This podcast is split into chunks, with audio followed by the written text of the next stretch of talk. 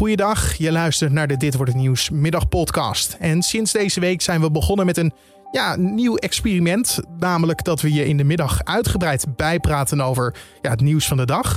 En dat betekent geen groot interview meer. Die vind je alleen nog maar in de ochtendeditie van deze podcast. Maar we hebben een hoop te bespreken, dus laten we gelijk beginnen. Mijn naam is Carne van der Brink. Het is vandaag dinsdagmiddag 2 februari. En dit is de Dit Wordt Het Nieuws podcast.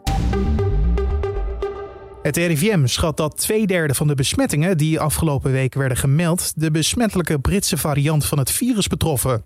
Deze mutatie en andere versies zorgen ervoor dat eventuele versoepelingen van de maatregelen met de hoogste voorzichtigheid moeten worden bekeken, al dus het Gezondheidsinstituut. Het RIVM meldt verder dat het aantal besmettingen in de afgelopen week met 20% is gedaald.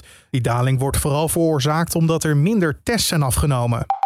De opgepakte leider van Myanmar is volgens een lid van haar partij in goede gezondheid. Aung San Suu Kyi werd maandag opgepakt tijdens de staatsgreep door het leger. Haar partij boekte vorig jaar een grote overwinning tijdens de verkiezingen.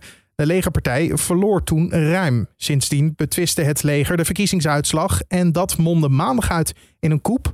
Nederland gaat pleiten voor nieuwe EU-sancties tegen het militaire regime van Myanmar.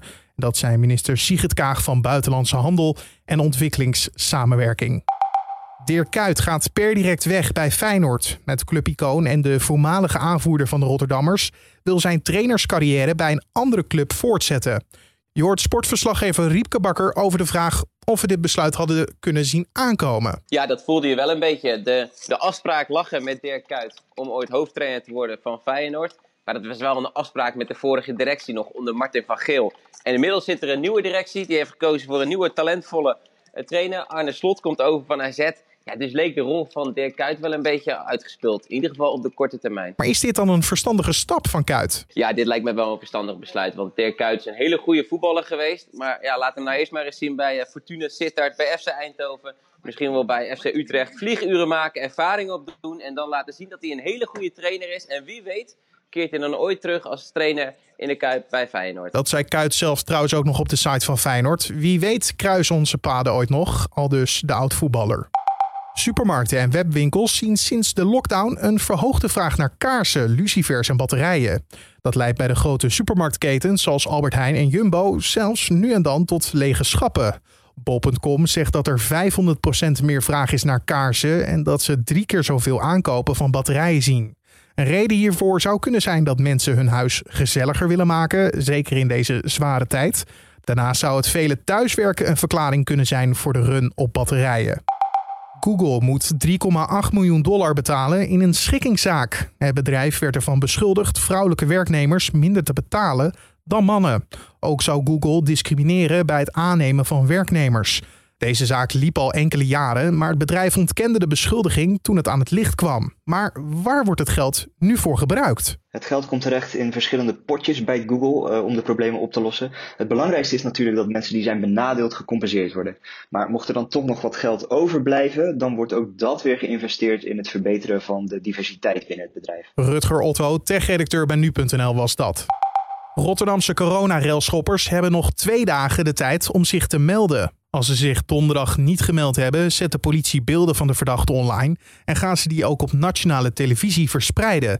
Het gaat om ongeveer 100 coronacriminelen die Rotterdam vernielden op maandag 25 januari en nog gezocht worden. Ze molden winkels, plunderden die en zorgden voor chaos in de straten. En in de Amerikaanse stad Rochester zijn meerdere agenten geschorst nadat ze een negenjarig meisje in handboeien hadden geslagen en haar in de politieauto met pepperspray hadden bespoten. Het incident is door bodycams van de agenten vastgelegd en leidt tot veel ophef in het land. Just at this point. I got her. I got her. De burgemeester van de plaatsje spreekt van een schande. En volgens CNN waren de agenten uitgerukt na een melding van familieproblemen. Het korps stelt in een verklaring dat het meisje ernstig in de war was en haar moeder en zichzelf wilde doden. En dan het weer van Weerplaza. Het is bewolkt en regenachtig en in het noorden kan het gaan sneeuwen en het wordt glad. Het is zo'n 0 graden in het noorden tot lokaal 11 graden in het uiterste zuiden. Morgen wordt het heel zacht, maar wel met regen. En om af te sluiten nog even dit. Misschien heb je hem ook wel gezien, de hitserie Lupin op Netflix. Die Franse serie over de zeer galante inbreker met Uma Sy in de hoofdrol breekt records sinds hij online kwam in januari. En daar profiteert de Nederlandse uitgever van de boeken ook van. Meteen in het eerste weekend dat Lupin online kwam, bestelden mensen al boeken bij de uitgever in Zaandam. Inmiddels heeft de uitgever 10.000 boeken verkocht in drie weken tijd. De uitgever hoopt zelf dat er een tweede serie komt. En vanuit een economisch standpunt snap ik dat zeker. En dit was dan de middageditie van deze podcast. We hebben je weer bijgepraat, hopelijk op deze manier. Heb je nog feedback, vragen of suggesties voor ons? Stuur die dan door naar ons mailadres podcast.nu.nl. Podcast.nu.nl. In de ochtend zijn we weer terug met een uitgebreidere versie van de podcast. Dus vergeet je niet te abonneren in je favoriete podcast-app. Denk dan aan een Spotify, Apple Podcast of Google Podcast. Mijn naam is Carne van der Brink. Een hele mooie dag en tot de volgende.